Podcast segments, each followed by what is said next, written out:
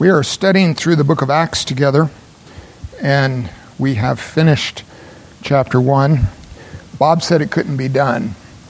Um, we, were, uh, we were 20 studies in chapter 1, and so because we're moving so fast now, I thought I would slow it down today and uh, take our time with the beginning of chapter 2. Uh, I don't want to go too deeply into chapter 2 this morning because um, we have next we have next Sunday as Father's Day. I'll probably do a Father's Day focused message. Uh, two weeks from today, as I just mentioned, is the church picnic, so we won't be doing a study at all that day. And then three weeks from today, uh, Lord willing, is uh, home church, and so we'll be we'll be meeting in homes, and we'll be uh, focused on the New Testament exhortations that we're studying through. So it's really going to be a month until we're back to Acts, and there's some continuity there that I don't want to disrupt in the study.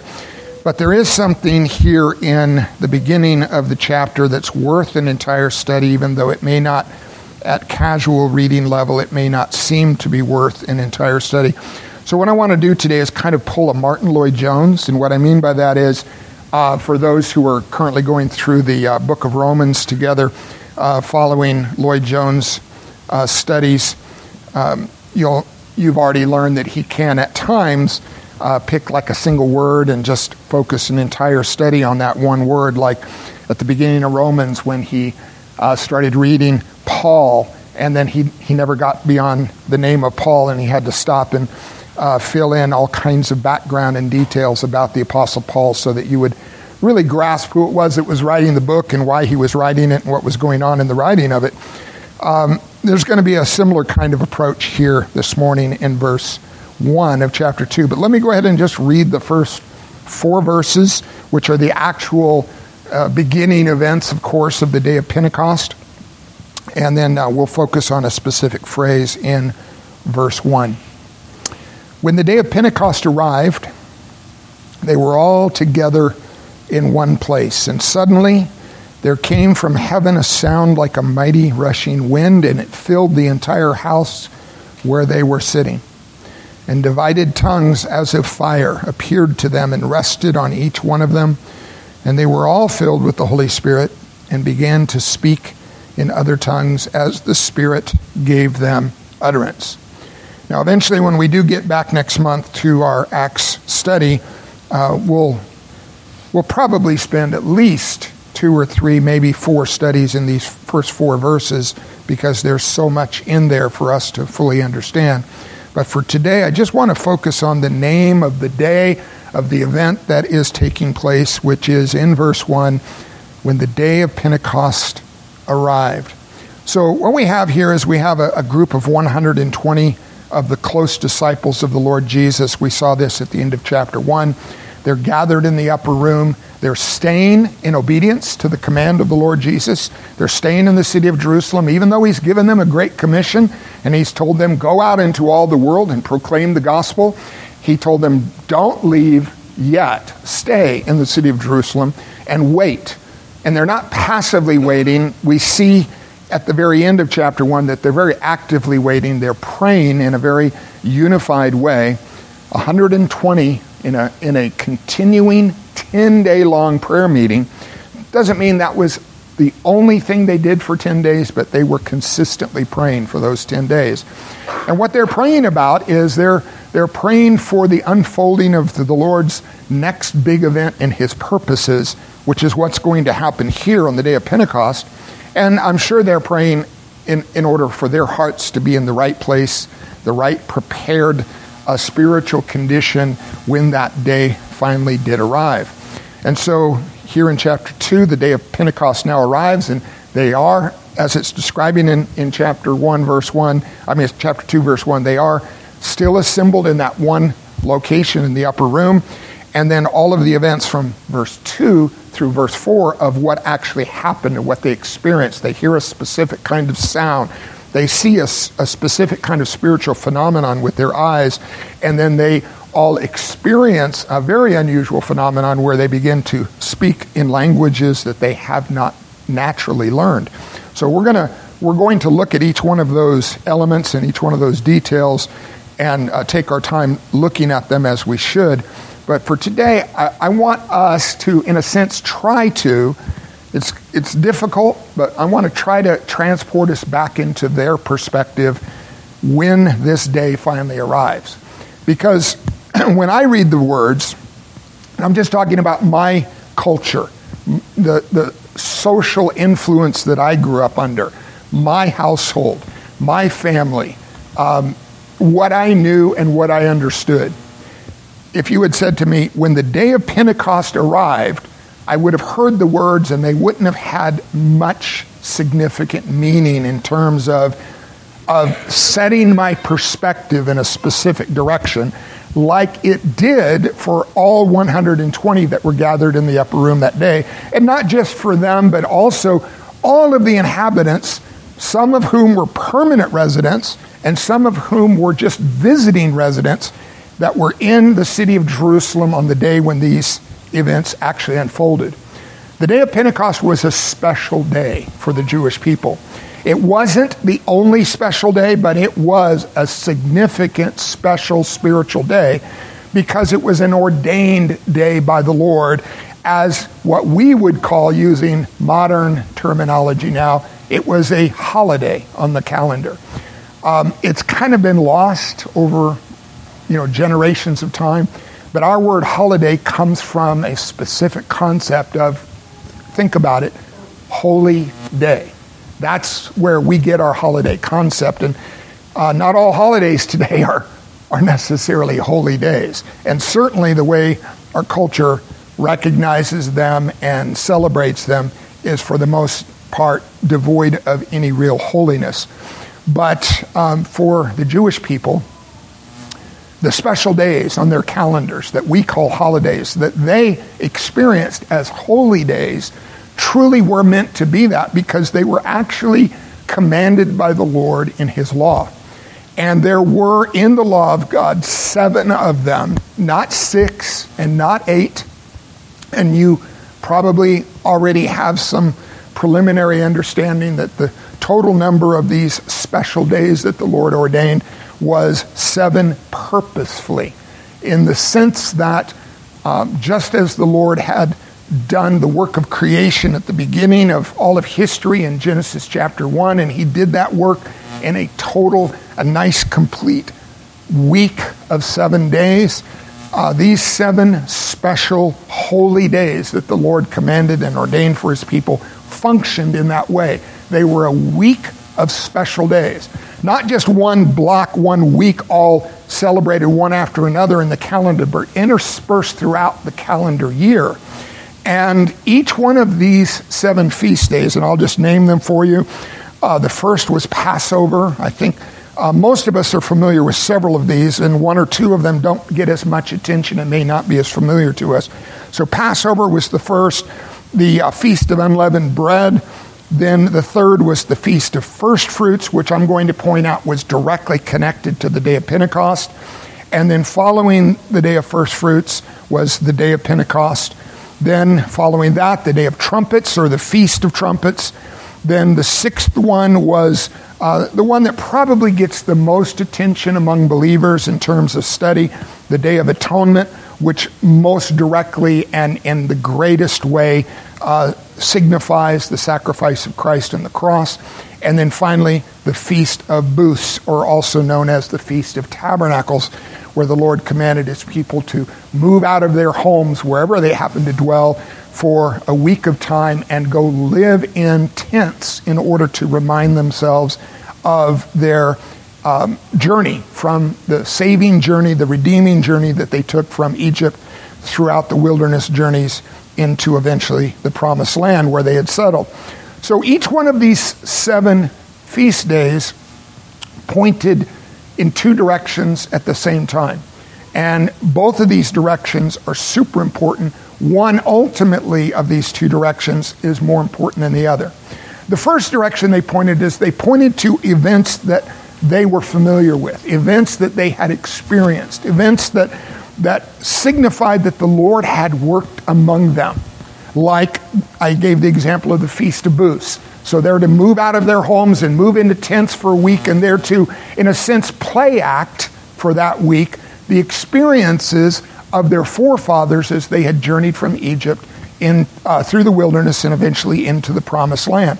So that, that feast was pointing back to that event and saying, you need to understand the spiritual principles that are signified by those events, and you need to understand how the Lord was at work in the midst of you as his people in order to bring you from one spiritual condition to another spiritual condition.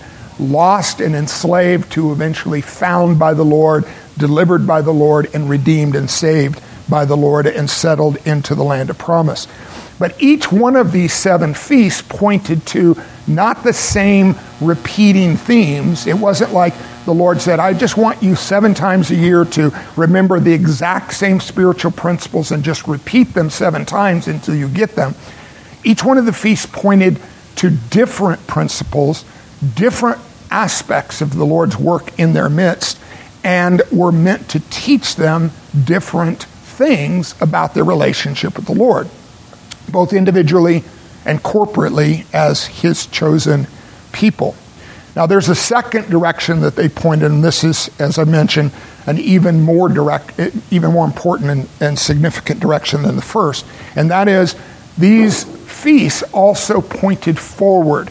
Let me um, share with you a, a, New Testament passage that kind of explains this for us in a, in a helpful way.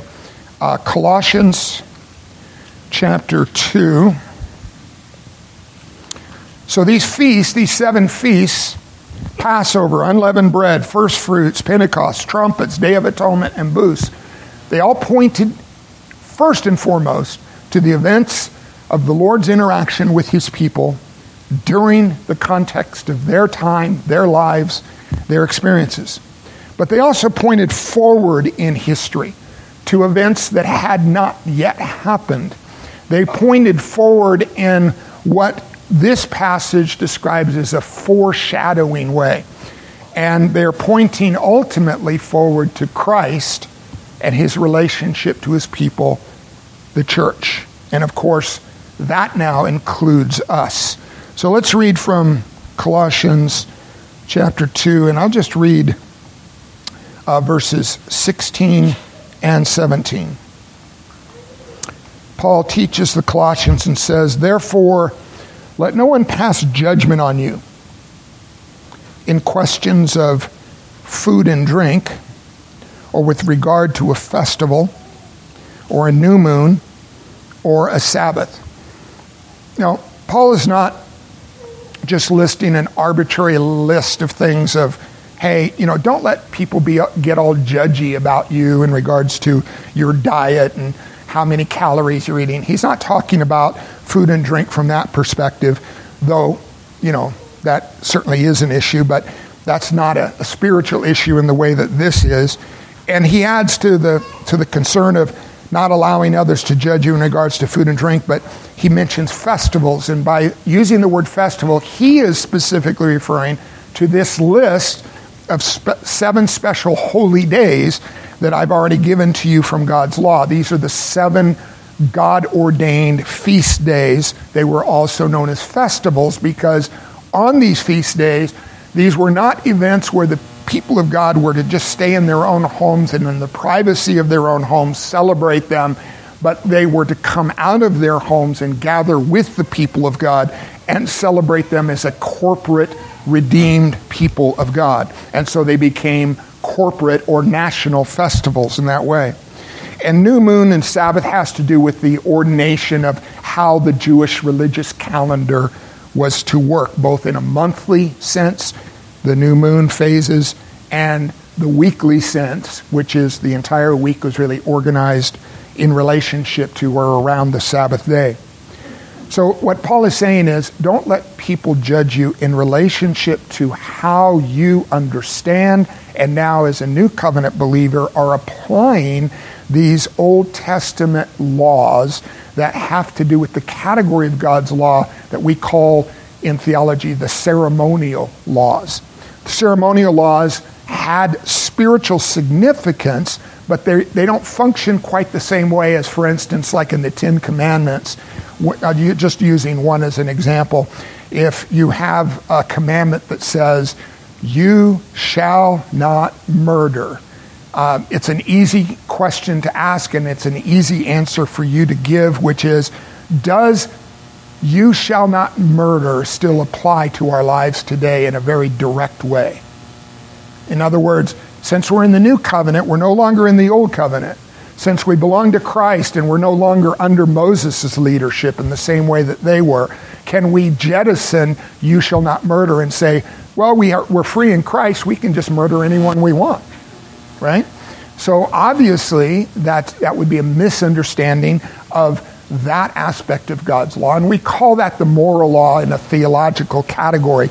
All of the laws have a moral sense to them and a moral aspect to them, but some of them were more directly, purposefully ceremonial, and they were meant to be practiced in a very direct and literal way by Israel, but they have no continuing literal application to our lives following the coming of Christ because he fulfilled what they're pointing forward to. And that's why we're going to read verse 17 as well, which makes that point for us. And we're just following Paul's lead in that conclusion.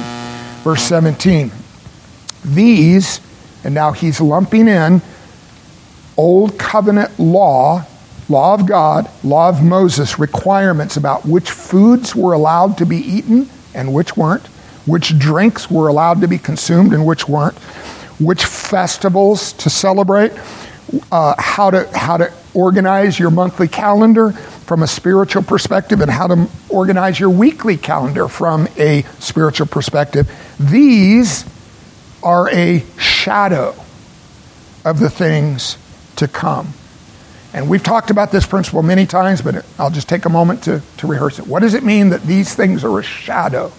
Shadows have no reality other than in relationship to something that is, as Paul describes later in this same verse, substantive. These are a shadow of the things to come, but the substance belongs to Christ, meaning it's the sub, excuse me, the substantive thing that casts the shadow, and the shadow only has significance and meaning as it is connected to or related to the substance that's casting that shadow. So, Paul's whole point about these ceremonial aspects of the law is that they all were designed by the Lord and inspired by the Lord to, in some important way, point forward in history to Christ. And then, of course, once he stepped onto the stage of history and took center stage, then those shadowy elements are no longer significant in the same way as they were before he stepped on the stage of history. They're still significant, and we're actually focused on one of them this morning in our study, but they're only significant as they point forward to Christ. We're meant to see how they point to Him, connect to Him, and when we go back and study them, we're not studying them in order to say, hey, you know what? When was the last time we celebrated the day of Pentecost as an actual festival? When was the last time we left our homes on that day of the calendar year and flew to Jerusalem in order to look for the temple and in order to celebrate it in the way that it was ordained in the law? And the answer is how many of you have ever celebrated the day of Pentecost in the way that I just described? Not one of us. Me neither. I haven't sinned in that failure to celebrate the day of Pentecost in that way. Neither have you. But for Old Covenant Israel, had they not done those things, they would have sinned. In fact, this out of the seven of the feast days, all seven were commanded by the Lord and required by the Lord. The people were held accountable to celebrate them.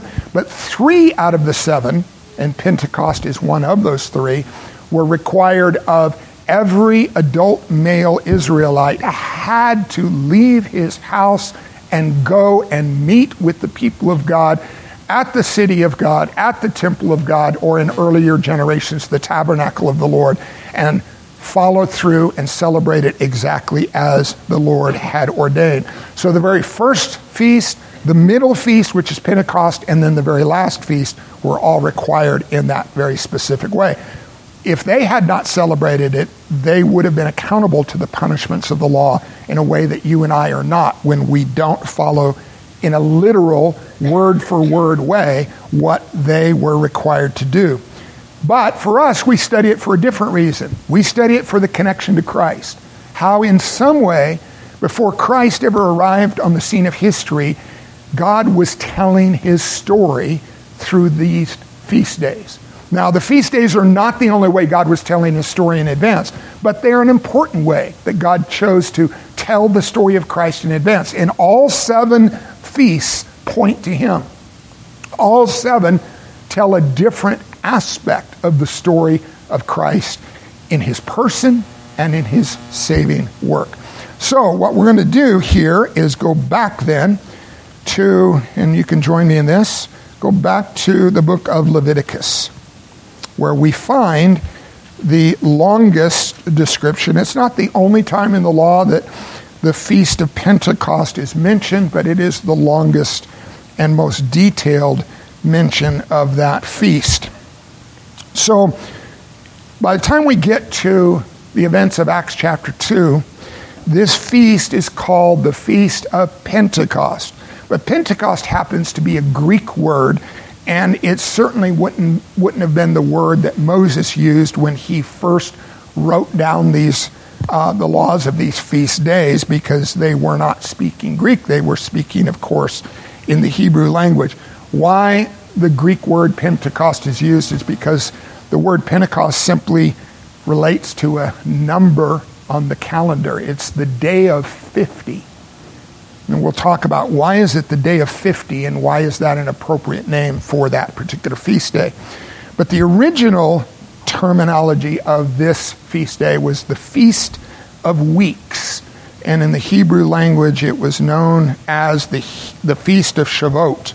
And so, what is that all about? Let's read. Uh, Leviticus 23 is an interesting chapter to study if you ever want to learn about these seven special feast days that point to Christ. All seven of them are identified in this chapter, and um, the, um, the requirements on the people of God are, are briefly laid out. Uh, one of the longest ones is the Feast of Weeks, and so let's read that, which is verses 15 through 22. I'm going to read through it, and then eventually in the study today, I'm going to try to explain the main elements as they relate ultimately to Christ in a special way. You shall count seven full weeks from the day after the Sabbath, from the day that you were, and by the way, this is the Lord speaking through Moses to the people. After the Sabbath, from the day that you were brought, that you brought the sheaf of the wave offering, you shall count 50 days. This is where we eventually get to the Pentecost terminology of 50 you shall count 50 days to the day after the seventh Sabbath. Then you shall present a grain offering of new grain to the Lord. You shall bring from your dwelling places two loaves of bread to be waved. Literally, on those days, they were to stand near the altar of God at the, at the tabernacle of the Lord and hold up these two loaves of bread that they had brought, and they were to wave them back and forth before the Lord. I left off in, um, let me reread verse 17. You shall bring from your dwelling places two loaves of bread to be waved, made of two tenths of an ephah. That's just a, a measurement of a certain amount of flour that was used in the baking of these loaves of bread. They shall be a fine flour, and they shall be baked with leaven. This is the only one of the seven feasts where it was allowed, and not just allowed, but required, that they were to break leavened bread, whereas one of the feasts that had preceded it was to be baked with unleavened bread. We'll talk in a minute about why the distinction between unleavened in one case and leavened in another. They shall be baked with leaven as first fruits to the Lord. And you shall present with the bread seven lambs a year old without blemish, and one bull from the herd, and two rams. They shall be a burnt offering to the Lord, with their grain offerings and their drink offerings, a food offering with a pleasing aroma to the Lord. And you shall offer one male goat for a sin offering, and two male lambs a year old as a sacrifice of peace offerings. And the priest shall wave them with the bread of the firstfruits as a wave offering before the Lord with the two lambs. They shall be holy to the Lord for the priest, meaning after the ceremony was completed, after the waving and the offering to the Lord, they weren't then to take that food that they had offered to the Lord and go back home and consume it themselves. They were to leave it with the priest who then consumed it on behalf of the Lord, in a sense. It was fully dedicated and left with the priesthood. And then um, they shall be holy to the Lord for the priest, in verse 21, and you shall make a proclamation on the same day. You shall hold a holy convocation. You shall not do any ordinary work. So even though this wasn't technically a Sabbath day, they were on this day to treat it somewhat similar to a Sabbath day in that no one was allowed to do any of the normal responsibilities and work that would fill their normal days. And then finally, it is a statute forever, not forever to the end of time, but forever as long as the law of God applies in this way, then you must follow this instruction from the Lord. It is a statute forever in all your dwelling places throughout your generations. And when you reap the harvest of your land, you shall not reap your field right up to its edge, nor shall you gather the gleanings after your harvest. You shall leave them for the poor and for the sojourner. I am the Lord your God. So there was an, an inclusion here of a reminder to be kind and considerate and generous to those that were needy in their midst so that uh, they were not left without food, not just to survive, but food to actually celebrate the feast along with those that had more than enough. All right, so lots of details in the law of the Feast of Weeks, later known as the Feast of Pentecost. How many of you heard at least one detail here that you had never necessarily connected to the day of Pentecost? And if I had just read Acts chapter 2, verse 1, and said, we're just going to jump right into the events of what happened that day in Acts 2 1, the rushing mighty wind, the tongues of fire, speaking in tongues, the, the people that gathered from the city, the proclamation of the gospel, Peter leading 3,000 to the Lord, all the events that were familiar that happened on the actual day of Pentecost in the book of Acts.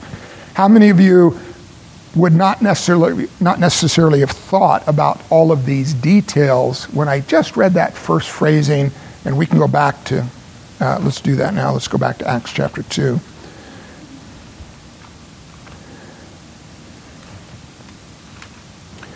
So when I read this phrase, when the day of Pentecost arrived, would all of those law of Moses details have been firing off in your mind uh, with, with great familiarity?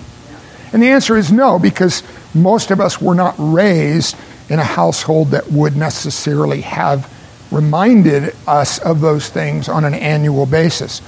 So there are Jewish households today that continue, not all Jewish households do, not all Jewish households are even concerned to honor the law of God, but some are in the way that they understand the law.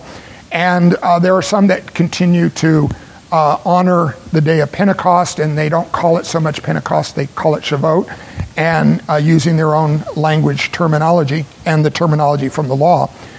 Um, but they assign completely different meaning to it than what the Lord had originally communicated. And why is that?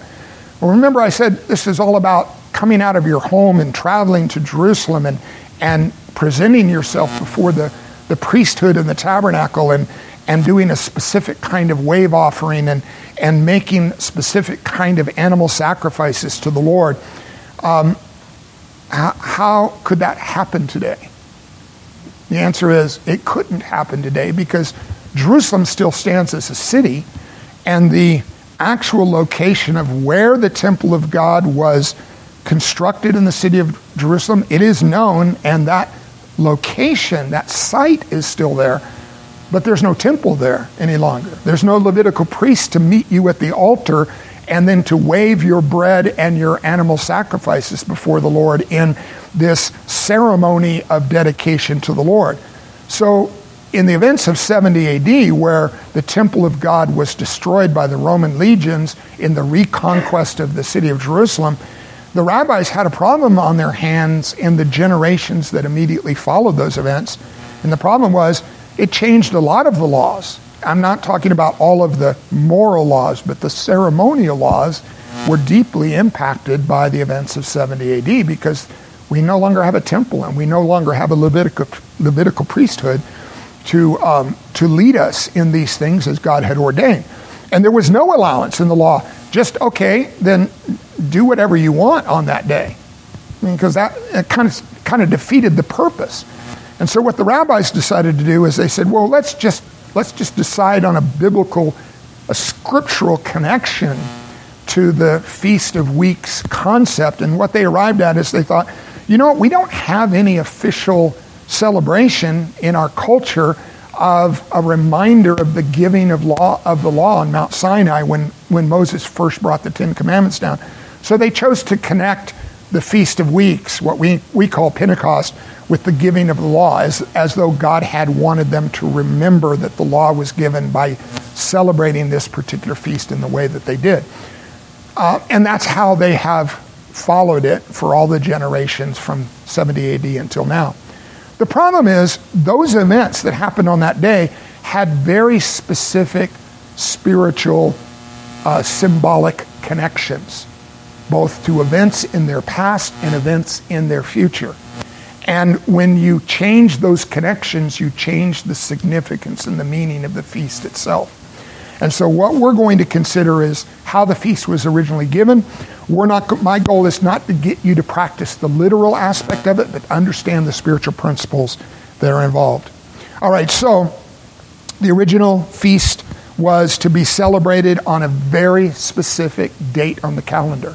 But it was hard to plan ahead in one sense, because, like um, for, for our calendar, I'll just use a familiar uh, holiday that we celebrate. Christmas is celebrated on what day of our calendar year. And it's pretty consistent because it happens on the same date on the calendar every year. December 25th. Everybody knows that. I don't have to coach you about that. So the day of Pentecost was not linked to a specific day on the calendar in that way. There was a date on the calendar that was settled, and that was the feast that immediately preceded Pentecost, which was the Feast of First Fruits. Pentecost was only known in terms of how we arrive at the day to celebrate Pentecost by literally counting seven full and complete weeks after the Feast of First Fruits and then add one day. And you come, because seven times seven is 49, and then the next day on the calendar would be the 50th day from the Feast of First Fruits. And so the way they calendared Pentecost was just by counting from the previous feast. Now, the hint in there for our heart's perspective and where we're going to end up in our study this morning is that there's a spiritual principle pointing to Christ in the Feast of First Fruits that's linked to the spiritual principle that's revealed in the day of Pentecost, and we're not meant to separate those two concepts. We only have the second one because of the reality of the first one. Second, the day of Pentecost was a harvest festival. The highlight of the day, even though other things were to be done on that day by way of offerings and sacrifices, the highlight of the day was the two loaves of bread that were brought and waved before the Lord. We'll talk about that in a moment. And then you have these specific animal sacrifices that were to be offered. There was to be a sin offering, there was to be a fellowship offering, there was to be a burnt offering, and then there was to be a peace offering. So all four of these offerings were to be made, and these are animal sacrifices that were linked to the celebration of this harvest festival. And then finally, the detail that this was to be a day of no work among all that came to worship the Lord in that way. All right, so that's the practical, detailed reality of what happened on the, on the annual celebration of the Feast of Weeks or the Feast of Pentecost. What does this all have to do with Christ? The question we're meant to ask as disciples of the Lord, studying all of God's Word, not just the New Testament portions, is in what way do those this the feast as a whole, but those details of the feast, in what way do they point forward to Christ. All right, let's turn first to 1 Corinthians 15.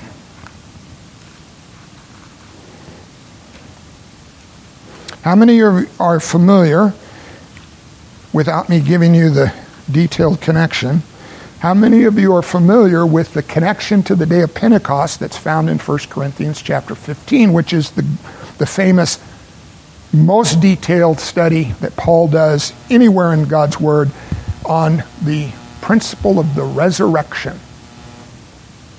So I don't see a lot of hands up. That's because it's just not a, a connection that we would ordinarily make, but it's a super important one. Remember, I said in the calendaring of the festival days, Pentecost wasn't linked to a specific day on the calendar except by counting 50 days beyond a first and significant feast day, which was the Feast of First Fruits. So the key word there is first fruits. I'm not going to take us through a whole study of the Feast of First Fruits. I just want you to remember that key word because Paul intentionally connects it to Christ here in 1 Corinthians 15 and in a very special and important way. We're reading from 1 Corinthians 15, verse 20. It would be worthwhile to read all the 20 verses before this, or 19 verses before this, but for our time, let's just jump right in the middle. But in fact, Christ has been raised from the dead. The,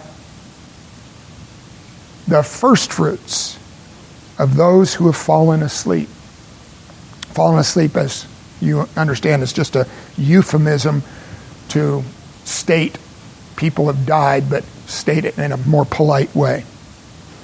Because to all observation, people that die seem to be like they're sleeping to the world around them.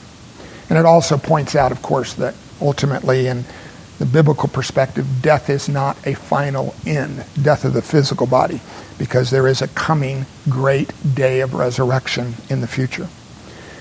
But Paul says, in fact, Christ has been raised from the dead, the first fruits of those who have fallen asleep. For as by a man came death, by a man also has come also the resurrection of the dead. For as in Adam all die, so also in Christ shall all be made alive, but each in his own order Christ the first fruits. Then it is coming, and here he's referencing what we know to be the second coming of Christ. Then at his coming, those who belong to Christ. Then comes the end when he delivers the kingdom to God the Father after destroying every rule, every authority, and power. All right, so twice in these verses, Paul Paul connects the concept of first fruits to Christ. And keep in mind, Paul was a, before he was saved, he was a Pharisee of the Pharisees. That's his own testimony, his own self description. What does he mean by Pharisee of the Pharisees? That means even among the Pharisees who were very conscientious in their study of the law of Moses, Paul was exceptionally conscientious. He put other Pharisees to shame in how how greatly he gave time and effort to study the laws of Moses. Paul would never, ever, ever have used a term like first fruits coincidentally or accidentally and applying it to Christ. It was a very purposeful connection, and first fruits was pointing to the feast of first fruits. But here, in what sense is Christ appropriately connected to the feast of first fruits? He's it's a connection in relationship to the real event in history of his being raised from the dead. And Christ is the first fruits of then what we can call the resurrection. The idea being biblically that eventually all human beings will be resurrected. Jesus taught in the Gospel of John, chapter 5. You can look it up in your own time. I won't take us there or directly quote it, but in John 5, Jesus taught that all human beings are going to be resurrected, some to a resurrection of reward and glory and eternal fellowship with God, and others are going to be resurrected only for the purpose of facing the judgment of the Lord in terms of uh, being held accountable to God's final judgment on that day. But Christ is the first in history to be resurrected, never to die again. But his resurrection is tied to the remaining that are going to be resurrected when he returns. Just like in the Feast of First Fruits, it was the beginning, it signaled the beginning of the harvest time in Israel. The very first sheaves of wheat that were gathered were called the first fruits. Pentecost was a harvest festival, but it was a celebration of the culmination of the harvest, not the beginning of the harvest. And it was linked to the first fruits harvest by way of calendaring it. So there's some important principle in terms of what the day of Pentecost signifies. So if Christ was the first fruits pointing forward to Pentecost, the first to be raised from the dead, what does Pentecost ultimately then signify? The rest are being raised from the dead. Now, on the day of Pentecost, were any of the 120 disciples, the faithful ones, the ones that were praying in the upper room, the ones that were filled with the Spirit in the first four verses of Acts chapter 2, were any of them physically raised from the dead? The answer is no. But they were spiritually raised from the dead. Their experience was a spiritual resurrection because for many of them, this was their actual new birth moment experience and then they were immediately filled with the Spirit of God. And so there is a linking between these two great events. Now, that tells us that Pentecost is fully dependent upon the resurrection of Christ. And so let's go back now to Acts, but instead of chapter 2, let's just review something that we studied in some detail, I think, in Acts chapter 1.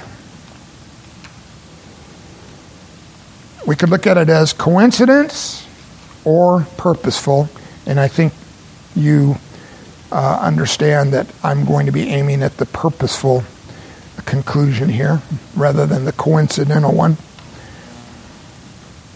Acts 1 1. In the first book, O Theophilus, I have dealt with all that Jesus began to do and teach until the day when he was taken up after he had given commands through the Holy Spirit to the apostles whom he had chosen, he presented himself alive to them after his suffering by many proofs, appearing to them during 40 days and speaking about the kingdom of God. Now, we talked in detail about this 40 day mention here. Uh, when did the 40 days begin? Jesus is going to appear to his disciples. We totaled up in our study in chapter 1 10 specific resurrection appearances between Jesus and his disciples when he appeared to them, made himself known to them, proved to them that he really had physically risen from the dead, and, as this describes, spoke to them about the unfolding fulfillment of God's purposes in his kingdom that were now upon them, that they were in the midst of, they were experiencing. But that 40 day time period had a starting point, a specific starting point. When did it start? It started the day Jesus rose from the dead. So, counting from his resurrection from the dead, which would be the new covenant fulfillment of the first fruits festival concept, counting forward from that day, you count forward 40 days. He's spending this time interacting with his disciples, and then at a certain point, as we get down to verses 9 through 13, we studied that, we read that, we understand that Jesus left them one final time. During the 40 days, he would come and go. He would leave them regularly during those 40 days. But later in chapter 1, he leaves them one final time because he is leaving this world altogether and he ascends back to heaven, back to the place where he uh, where he started his journey into this world. And so, from 40 days of resurrection appearances, we have the ascension of Christ, and then the disciples are left with instructions by the Lord to wait and to, to uh, stay in Jerusalem, and they're praying faithfully in the upper room. How many days were they praying in the upper room? 10 days. So this is some high level math. I'm not sure everyone can follow me, but 40 plus 10 equals 50 days. And so it just so happens that from the resurrection of Christ to the day of Pentecost, as now the disciples experience it in new covenant fullness and fulfillment, there's exactly 50 days. Is it accidental? Is it coincidental that the day of Pentecost is 50 days after the resurrection of Christ, just like in the Old Covenant festival calendar, the day of the Feast of Weeks was 50 days after the day of the celebration of first fruits, which points to the resurrection of Christ? The answer is no. God ordained. This is why the Lord had told them after the 40 days when he's leaving and ascending, do not leave the city. You've got to remain here. He didn't tell them, wait here until the day of Pentecost arrives. He just told them to wait for the fulfillment of the promise that he had given to them that he was going to send the Holy Spirit from heaven. So they're just waiting.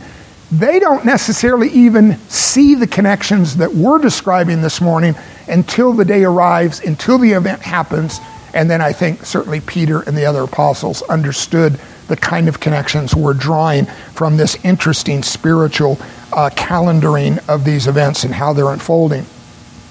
So, what does the day of Pentecost ultimately mean?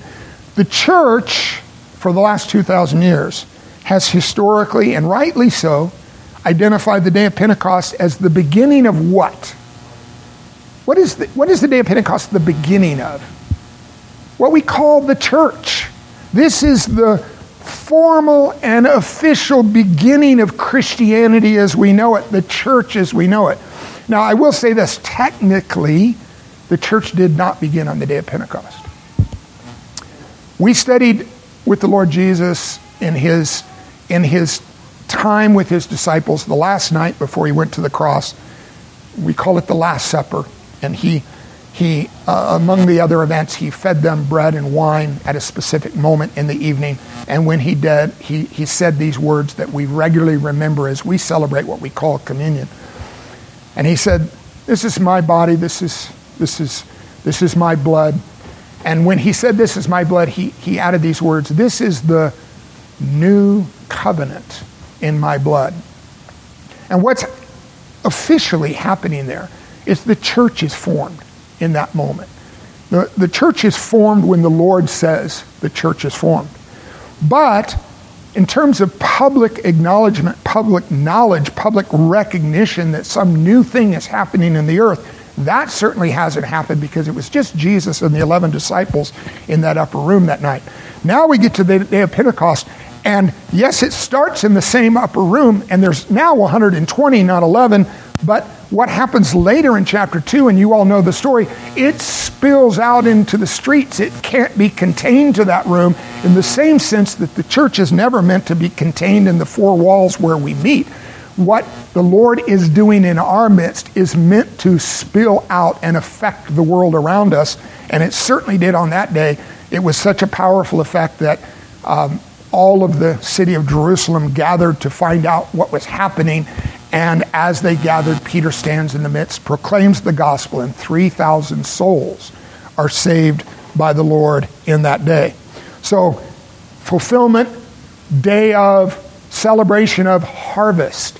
The celebration of harvest is a celebration of the ingathering of all of the wheat that the Lord intends to call or make his own. We even have parables in our study in the Gospel of Matthew. We saw there's a, a parable where the Lord uh, identifies wheat with his people. And I'm talking about the individual grains of wheat that are harvested are representative of a saved and transformed and dedicated person that belongs to the Lord. So Pentecost is pointing forward to that, of course. Now, there's some details that happen on the day of Pentecost, and I have just enough time to just briefly cover these details. Remember, I said the highlight was they were to take two loaves of bread and they were to wave it before the Lord. So, one, why loaves of bread? Meaning, you know, what, what's, what's the point of that? Well, I've just highlighted that God's saved people are made uh, to connect symbolically to wheat. And so the, the loaves are representative of now not just individual people, but what happens when you take a bunch of individual grains of wheat and grind them up into flour and add some water and add some other elements and then bake them in your oven. It becomes one loaf. How many of you ever made, like, if you have 100 grains of individual wheat? You're, familiar with how big a grain of wheat is, right? It's very small. Do you make 100 individual little baby loaves, little miniature loaves. You don't do that. You, you grind them up and you mix them together so that you can make one big loaf. You then break it up and chew it and consume it. But the point being that the loaf more represents not just the individuals that are saved, but the church that's gathered unto the Lord's people. But then the second question is why leavened? All of the other feasts required, if bread was involved in them, required unleavened bread. And there was one special feast where it was all about getting the leaven out of your house and and baking bread, but it was flat bread without any, any yeast element that would cause that loaf to rise. And if they added any leaven to it, it was not acceptable before the Lord. Well, I'm not going to go back into a whole explanation of what that was about. What I will say this why leavened bread here in a celebration that's to point forward to the church and the, the, the salvation, the ingathering of God's people? Well, the church has a purpose. And in all of the parables that we studied in Matthew chapter 13, one of them was a parable about leaven. It's Math, in, you can read this in your own time if you're taking notes. It's Matthew 13, 33. One single verse parable, very tiny or, or short parable, but it was a kingdom parable. And it describes how the Lord is at work in saving his people. And it uses the element of, of a woman hiding leaven in flour and then baking with that and how that leaven affects the whole lump of dough. The idea here, or what's being communicated, is the concept of, of what we would call permeating influence. The leaven added to the flour eventually works its way through the entire flour, permeates the entire loaf, so that the whole loaf is affected in a pleasing way to the person that's baking it. What does that have to do with the church? The church is hidden in the world. The church is not obvious to everybody in the world. I mean, yes, we have a physical presence, and people driving by can see the building and say, there's a church over there. But our real impact in the world isn't the fact that we're meeting in a building that's on a corner that people can point to and say, there's a church. Where is our real impact in the culture that surrounds us? It's a hidden influence, but it's nevertheless meant to be a permeating, powerful influence. You are meant to leave this building and go out and interact with other people that don't know the Lord. And you're to have an influence on them. It may be as strong as a saving influence, or it may just be as, as a little bit less strong, but no less significant and important an influence on what you believe, how you live, and how that represents something to those people that do not believe those same things and are not living in the way that you're living the church is meant to have this perme- permeating influence. And so, in the feast that was most directly connected to the church, the Lord had the bread baked with leaven in it. And then, why two loaves? This goes back to the core issue that, that troubled the church throughout all of its early generation, and that is the church was ultimately to be made up of two kinds of people. And those two people, up until this point in history, had no no good connection, no good relationship to each other. They viewed each other as, as enemies. But ultimately, the Lord was combining the two in one great saving and redeeming purpose. The two kinds of people were Jewish people and Gentile people.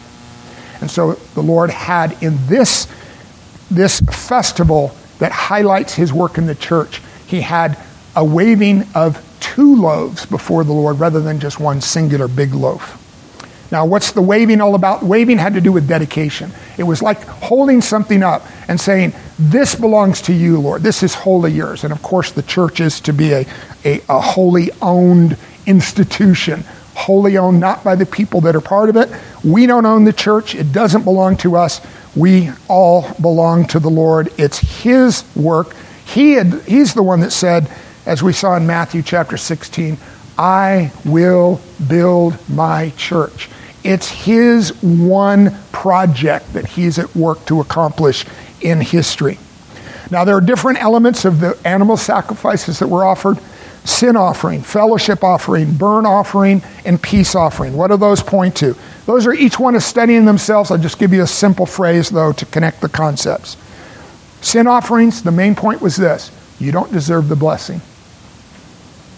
Your sin has disconnected you from the Lord. And unless that's made right by a sacrifice, you cannot enjoy the blessings that only come from being in right relationship with the Lord. So there is an incredible blessing poured out for the 120 disciples on the day of Pentecost. They only received that blessing because of the sacrifice of Christ on the cross. Second, fellowship offering.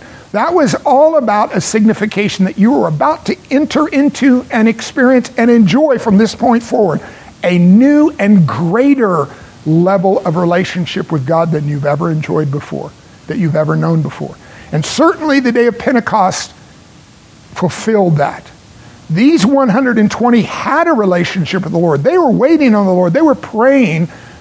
But as soon as they were filled with the Spirit of God on the day of Pentecost, their relationship with God changed in a new and deeper and greater way, a way that they could not have described to you and explained to you before they actually experienced it. But it was a permanent new level of relationship with Him. Burnt offering, that's just a, a, an offering category from God's law that signified what is being burnt on the altar before the Lord belongs entirely to Him. Even the priests were not allowed to consume that. A whole burnt offering was entirely dedicated to the Lord. The church is meant to be that kind of body. We are completely dedicated to Him. We belong to Him, not to ourselves, as David was emphasizing earlier in the communion exhortation. And then finally, peace offering.